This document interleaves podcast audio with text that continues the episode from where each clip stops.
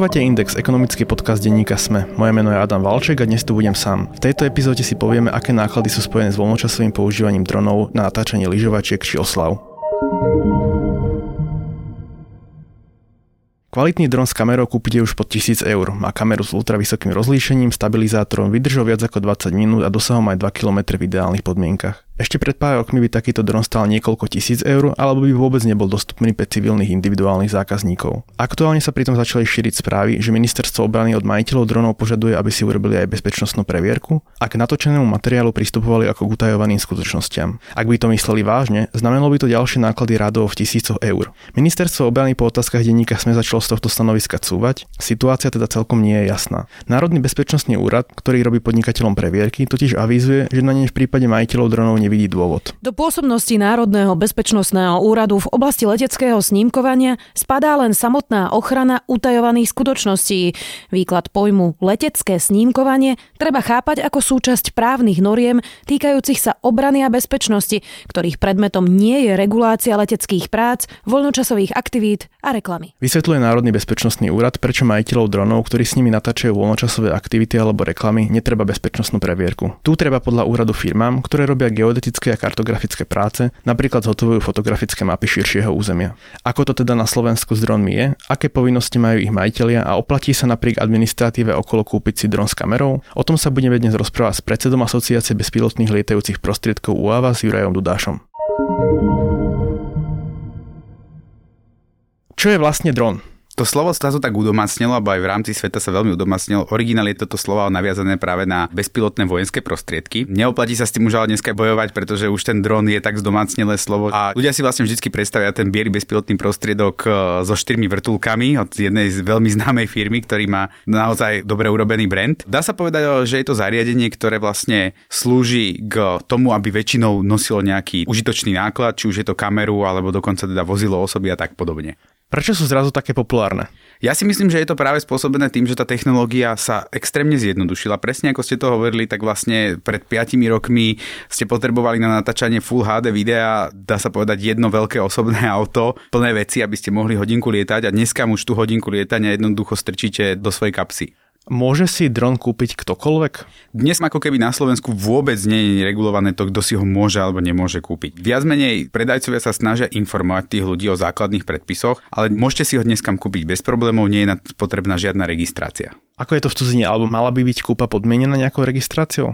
Ja si osobne myslím, že tie drony sa budú časom aj tak registrovať, pretože bude potrebné, aby sa dal vždycky priradiť ku dronu aj človeka. Takže v tejto chvíli to ešte úplne není, ale už tie technické prostriedky, ktorými by sa to dalo trekovať, už existujú, takže je to už iba o tom, že naozaj tie drony sa prepoja s menom toho prevádzkovateľa. Ja už som ale niečo čítal o registrácii dronov, to sa nevzťahuje na všetky drony? Vzťahuje sa to aktuálne ku dronom, ktoré sa využívajú na komerčnú prevádzku. To znamená, keď chcete dron využívať na váš biznis, tak je potrebná jeho registrácia a s tým spojené získanie leteckých prác a podobne. Čiže keď by som si dneska išiel kúpiť do Naju do Alzy proste drona a išiel si natáčať proste Bratislavu, ja ako fyzická osoba, tak to môžem v zásade urobiť okamžite bez nejakých dodatočných papierovačiek. Nie je to úplne tak, pretože dneska v tejto dobe máme aktuálne dve rôzne stanoviska. Jedno stanovisko je stanovisko ministerstva obrany, ktoré hovorí, že vlastne na všetkých sa vzťahuje zákon 215, ktorý hovorí o tom, že pre letecké snímkovanie je potrebné vlastne získať e, povolenie ministerstva obrany. Gestorom zákona je ale NBU, ktoré v posledných dňoch práve dalo von stanovisko, v ktorom hovorí, že foto, video a prieskum sa vôbec pod tieto činnosti nezahrnujú to znamená, že vlastne človek by mohol v pohode ten dron zobrať a lietať si s ním. Samozrejme musí dodržať všetky bezpečnostné pokyny z dopravného úradu. Tie máme práve v rozhodnutí číslo 1 2015 a tam sa dočíta všetko potrebné na to, aby vedel, kde s tým dronom môže lietať, kde nemôže, ako musí byť ďaleko od osôb a podobne. Keby som v súčasnej situácii išiel takto individuálne lietať, čiže nie na komerčné účely, čo a od koho mi hrozí? Teda keď hovoríte o nejakom nejednotnom výklade. Dá sa povedať, že podľa stanoviska ministerstva obrany by sme mohli dostať pokutu v hodnote 33 tisíc a 66 tisíc eur.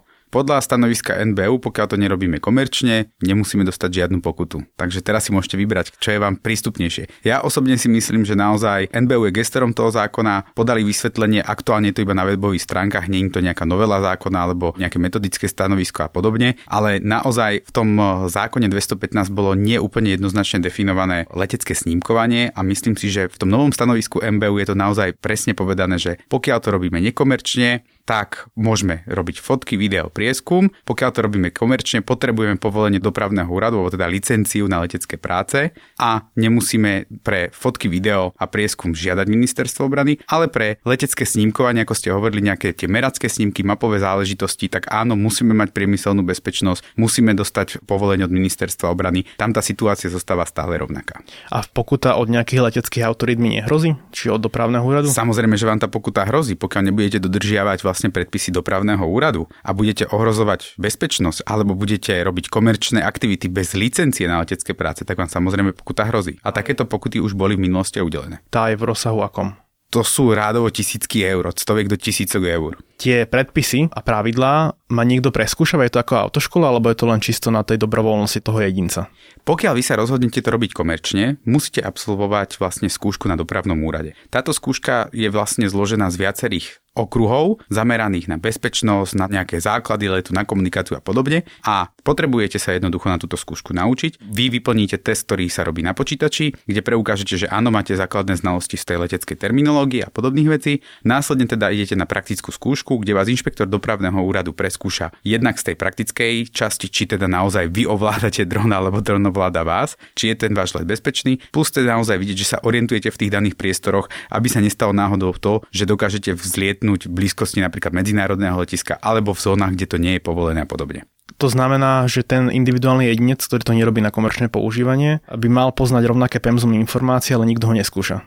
Pre bezpečné prevádzkovanie dronu áno, je potrebné, aby tieto veci poznal. Dnes je to tak, že ho nikto neskúša. Ja osobne si myslím, že do budúcna sa to zmení tak, že tie drony, pokiaľ budete chcieť prevádzkovať alebo lietať s nimi, tak budete mať možno nejakú aplikáciu, kde sa prihlásite, predtým urobíte možno nejakú základnú skúšku, či vôbec tomu rozumiete a potom následne budete lietať na základe nejakého možno povolenia cez internet a podobne v nejakej lokalite. Takže áno, dneska je tá situácia nastavená tak, že môže sa stať to, že niekto bude úplne ignorovať všetky informácie okolo seba a povie si, ja budem lietať s dronom úplne neuvážene a môže to dopadnúť zle. Snažia sa tomu tí najväčší výrobcovia nejako vyhýbať a to znamená, že už v tej ovládacej aplikácii informujú toho človeka, že pozor, lietate tu a tu, je tu nejaké zvýšené riziko, dokonca niekedy vám ten dron ani nevzlietne. Takže snažia sa to nejako eliminovať, ale pokiaľ by ste boli extrémny ignorant, tak môžete naozaj ohroziť ľudí okolo seba, leteckú prevádzku a podobne. Takže toto je o tom, že treba mať trošku celiacký rozum a rozmýšľať nad tými vecami, prečítať si pár článkov a tak podobne. Takže určite netreba ignorovať tú bezpečnostnú stránku veci,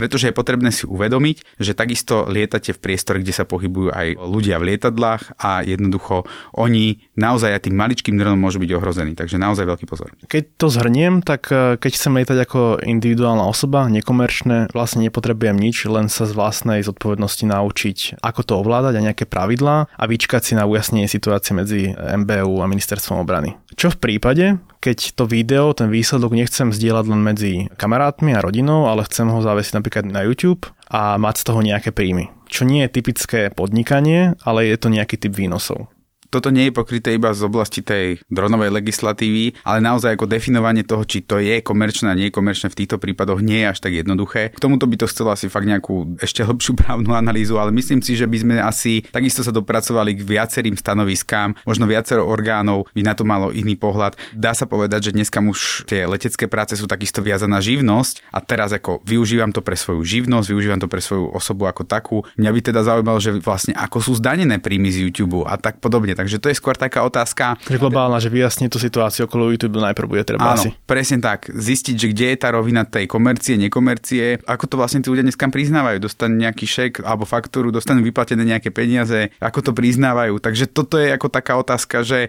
tie drony sú tam ako keby významné, lebo je vidieť, že ľudia vlastne budujú svoj brand na YouTube a podobne. Takže je to vlastne na komerčné účely ale ja som k tomuto ako keby ešte nehľadal ani nejaké úplne stanovisko, lebo nebolo to taký primárny problém asociácie, ale tiež by ma to tak zaujímalo, že ako to vlastne je. Čo v situácii, keď e, to už mi nestačí ani ten YouTube, ale ozve sa mi známy, že mi dá peniaze, keď mu prídem natočiť svadbu? Tak, a teraz si to zoberte, že podľa živnostenského zákona, čo by ste mali robiť? Je to komerčná činnosť? Mali by ste ich priznať? Keď by som išiel pravidelne to robiť, tak asi áno. Presne tak. Takže pokiaľ by ste to pravidelne robili, primali za to peniaze, mali by ste to teda mať za pomoci faktúry a tak podobne. Ak existuje faktúra, je to komerčná činnosť a jednoducho je to úplne nepriestrelné a mali by ste mať licenciu od dopravného úradu. Stojí to koľko? A čo to obnáša? Keď chcete licenciu, tak potrebujete urobiť vlastne ten preukaz, ten ľudovo povedané vodičak na dron. Ten urobíte, ako som vám hovoril. Na to potrebujete spraviť teoretické a praktické skúšky, potom následne vlastne potrebujete mať ten registrovaný dron. Keď máte tieto dve veci a máte firmu alebo nejakú živnosť, tak požiadate dopravný úrad o vydanie licencie. Na to vydanie licencie potrebujete doložiť pár dokumentov, je to napríklad aj prevádzková príručka a potom zaplatíte poplatok 600 eur a máte na rok vystarané a máte licenciu. Potom tie ďalšie roky, každé dva roky musíte zaplatiť 360 eur. Čo z pohľadu tých bezpečnostných previerok pri komerčnom používaní? Ja si osobne myslím, že bezpečnostné previerky sú jasnou vecou pre oblasť snímkovania, keď robíme mapy a kartografické diela. Čo sa týka tej implementácie v rámci komerčného využitia dronov pre foto a videoslužby, mne to príde ako nonsens. Je to proste hlúposť, brzdí to ten biznis. Podľa mňa, pokiaľ by to takto naozaj ministerstvo obrany vyžadovalo, tak eh, kvalita tých služieb padne, bezpečnosť Slovenska a zvrchovanosť sa aj tak nezvýši, pretože tie informácie sú tak či tak dostupné a buď to si ich odfotíte s teleobjektívom alebo si to pozriete na Google a ceny za tie služby takisto narastú, pretože to bude zložitejšie a nikto sa to bude musieť premietnúť. Čiže sa nám stane akurát to, že na Slovensku budeme mať unikát, dvakrát nižšia kvalita, dvakrát vyššia cena. Potrebujeme to? Má to obdobu? Takáto myšlienka, že mať bezpečnostné previerky pre majiteľov dronov? Ja neviem o tom, že by to bolo v rámci Európskej únie, takéto niečo. Myslím, že to není ani v rámci USA, takže pre mňa je to fakt unikát. Ja pôsobím v Českej republike, kde ten systém práve funguje aktuálne tak, ako by mal fungovať podľa nového stanoviska NBU. Ide to úplne bez problémov, firmy tam naozaj si tie licencie vybavujú, edukujú sa, bezpečnosť sa zvyšuje, takže ja si myslím, že áno, je to unikát. Ja osobne rád by som teda vedel, že kde je to podobne. Dá sa povedať, že v Rakúsku majú tiež veľmi zložité predpisy, lebo tam veľmi si dávajú pozor na tie samotné drony a na ich bezpečnosť a certifikujú tam každú jednu časť zvlášť, čiže nie je to také jednoduché ako u nás, čo sa týka časti toho dopravného úradu v Rakúsku, tak tam sú prísnejší, ale čo sa týka tohto, že by ste potrebovali jednoducho žiadať ministerstvo obrany na to, aby ste si odfotili vlastný dom alebo prírodu, tak to zatiaľ o tom neviem, že by toto niekde bolo. Funguje to pri dronoch naopak, lebo napríklad pri internetových mapách je zvyklosť to, že pri schvalovaní toho kartografického diela, ktoré je uvoľnené online, sa vyčierňujú alebo teda vybielujú niektoré miesta miesta, ktoré sú uh, rizikové alebo utajené. Takýto nejaký proces je aj pri natočení videa z drona, lebo faktom je, že ja môžem snímať niečo, o čom neviem, že je utajené. Ako ja jasné asi, že nepôjdem lietať k eh, jadrovej elektrárni Ochociam, ale nejakú vojenskú základňu môžem natočiť bez toho, aby som o tom vedel. Tak na toto vám odpoviem úplne jasne. Áno, ten proces bol doteraz úplne rovnaký dochádzalo tam k odmazávaniu nejakých tých objektov, alebo vám teda zhábali tie fotky, kde sa takéto niečo nachádzalo, ale z praxe tie fotky neboli rozdielne, ako keby ste si to odfotili zo zeme. Čiže to, že ten objekt bol vo vzduchu, nejak nezmenilo ten charakter tej informácie. Čiže to, čo vám odmazali na tom dronovom zábere, tak ste tak či tak sa k tomu dostali, pokiaľ ste robili fotky alebo video a z tej lokality, kde ste mali a kde ste mali na to povolenie od toho správcu, tak, tak či tak ste mali úplne rovnaké data, takže mne to príde také trošku ako premrštené to takto ako keby regulovať. Ministerstva dopravy som sa pýtal, že či nechystá nejakú liberalizáciu leteckého zákona, ktorá sa týka používania dronov. Ministerstvo dopravy zatiaľ neeviduje žiadosť o legislatívne úpravy leteckého zákona v tejto oblasti.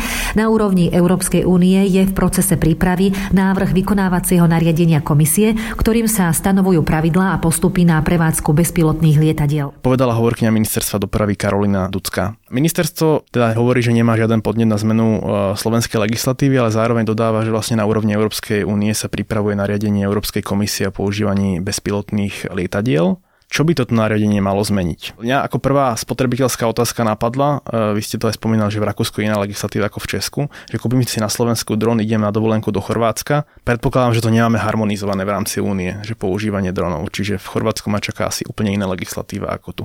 Presne, máš v tom absolútnu pravdu. Čo sa týka tej slovenskej legislatívy, z pohľadu dopravného úradu, ktorý vlastne patrí pod ministerstvo dopravy, tá situácia už je ošetrená, budú tam potrebné nejaké nuancie. My ako asociácia sme komunikovali nejaké tie záležitosti, ktoré sú v tých predpisoch není úplne ako korektné, alebo chceli by sme niečo zlepšiť. Ale dá sa povedať, že dá sa s tým dneskam pracovať a z pohľadu dopravného úradu je to vyriešené, je tam potrebné urobiť nejaké zmeny, ale nevidím v tom nejako ako taký úplne palčivý problém. To, čo hovoríte o tej európskej legislatíve, tak to je naozaj potrebné, pretože dnes, keď chcete lietať s dronom, zoberme si teda komerčný subjekt, ktorý chce lietať v Českej republike, no tak vy to musíte všetko vybavovať od znova. Proste vám uznajú, dá sa povedať, nič. A máme tu teda voľný európsky obchod. Dnes, keď sú licencovaní dopravcovia a chodia s kamionom hore dole po celej Európe, tak tá licencia im platí všade, môžu to vykonávať. Tak toto je potrebné urobiť aj čo sa týka tých dronov. Ja čakám na túto novelizáciu od Európskej komisie už od roku 2014 a neviem teda, kedy príde. Som počul toľko deadlineov, že neviem si ani predstaviť, že kedy to naozaj bude. Bude to úplne úžasné, pokiaľ jednoducho tá Európska komisia urobí niečo rozumné, skategorizuje to, povie, čo je hračka, čo nie je hračka, možno sa zavedie nejaká registrácia dronov nad nejakú váhu. Ja s tým budem absolútne súhlasiť, pretože tí ľudia ako keby nemôžu ohrozovať tú dopravu a ako ste hovorili, hovorili, proste keď dneska sa nemusím edukovať, lebo nerobím žiadne skúšky, tak to môže generovať ako keby v budúcnosti problémy a treba si uvedomiť, že tých dronov bude už viac a viac. Už dneska nikto tie drony nezastaví. Proste ten vývoj je úžasný, Používajú to dneska bezpečnostné zložky, hasiči, používajú to samotné firmy proste pre interné účely. Zefektívňuje to jednoducho tú prácu, znižuje to riziko proste pri výškových prácach a podobne, takže drony už dneska nie sú že budúcnosť, drony sú realita a treba sa s nimi aj, čo sa týka legislatívy, vysporiadať. Z toho, čo hovoríte, mi teda vyplýva, že v zásade nemôžno očakávať nejakú liberalizáciu, ale skôr sprísňovanie tej legislatívy, respektíve podrobnejšiu reguláciu presne tak podrobnejšiu reguláciu. Jednoducho treba to tu kategorizovať. Musíme tu mať nejakú hobbyčas, ktorá teda bude dostupná tým ľuďom úplne bez problémov a budú si môcť lietať bez nejakých super špeciálnych regulácií, ale potom proste, keď tu máme zariadenie, ktoré bude potenciálne nebezpečné, tak je potrebné aj tieto zariadenia ako keby nejako riešiť. Ale samozrejme v rozumnej forme. Očakávate, že z nejakého strednodobého dlhodobého hľadiska sa podrobia prísnejšie regulácie aj ten hobby sektor? Alebo mal by sa podrobiť prísnejšie regulácii? Ja si nemyslím, že je to o nejakej ďalšej regulácii, je to o edukácii tých ľudí. Keď tu budeme mať rozumných ľudí, ktorí to budú používať a nebudú to naozaj zneužívať, tak ako nepotrebujeme tieto záležitosti. Vaše odporúčanie pre ľudí, ktorí majú hobby drona a chcú ísť na dovolenku do cudziny, je aké, že vôbec si ho nebrať alebo si naštudovať predtým legislatívu? Určite si ho zoberte, tie zábery sú krásne. Naštudujte si legislatívu, ktorá už je kumulovaná na x weboch a naozaj dodržujte tie miestne predpisy. Keď tam je tabula, že nemáte používať dron, čo to znamená? No, že ho nemáte používať. Takže ja si myslím, že naozaj to stojí za to. Dneska tie drony sú veľmi flexibilné, treba proste len tie základné predpisy dodržiavať a neotravujte s tým nikoho, kto chce byť v kľude na pláži. Dnes sme sa rozprávali s predsedom Asociácie bezpilotných lietajúcich prostriedkov UAV s Jurajom Dudášom, aké náklady súvisia s používaním dronov na hobby a komerčné účely. Ak to zhrniem, tak na hobby účely je možné dron používať na vlastnú zodpovednosť zatiaľ, dokým sa nevyjasní otázka bezpečnostnej previerky medzi Ministerstvom obrany a Národným bezpečnostným úradom. A ak sa vyjasní, tak v zásade bude treba dodržiavať len nejaké pravidla leteckej prevádzky, ak chcete dron používať na komerčné účely, tak potrebujete registráciu, licenciu a platiť pravidelné licenčné poplatky.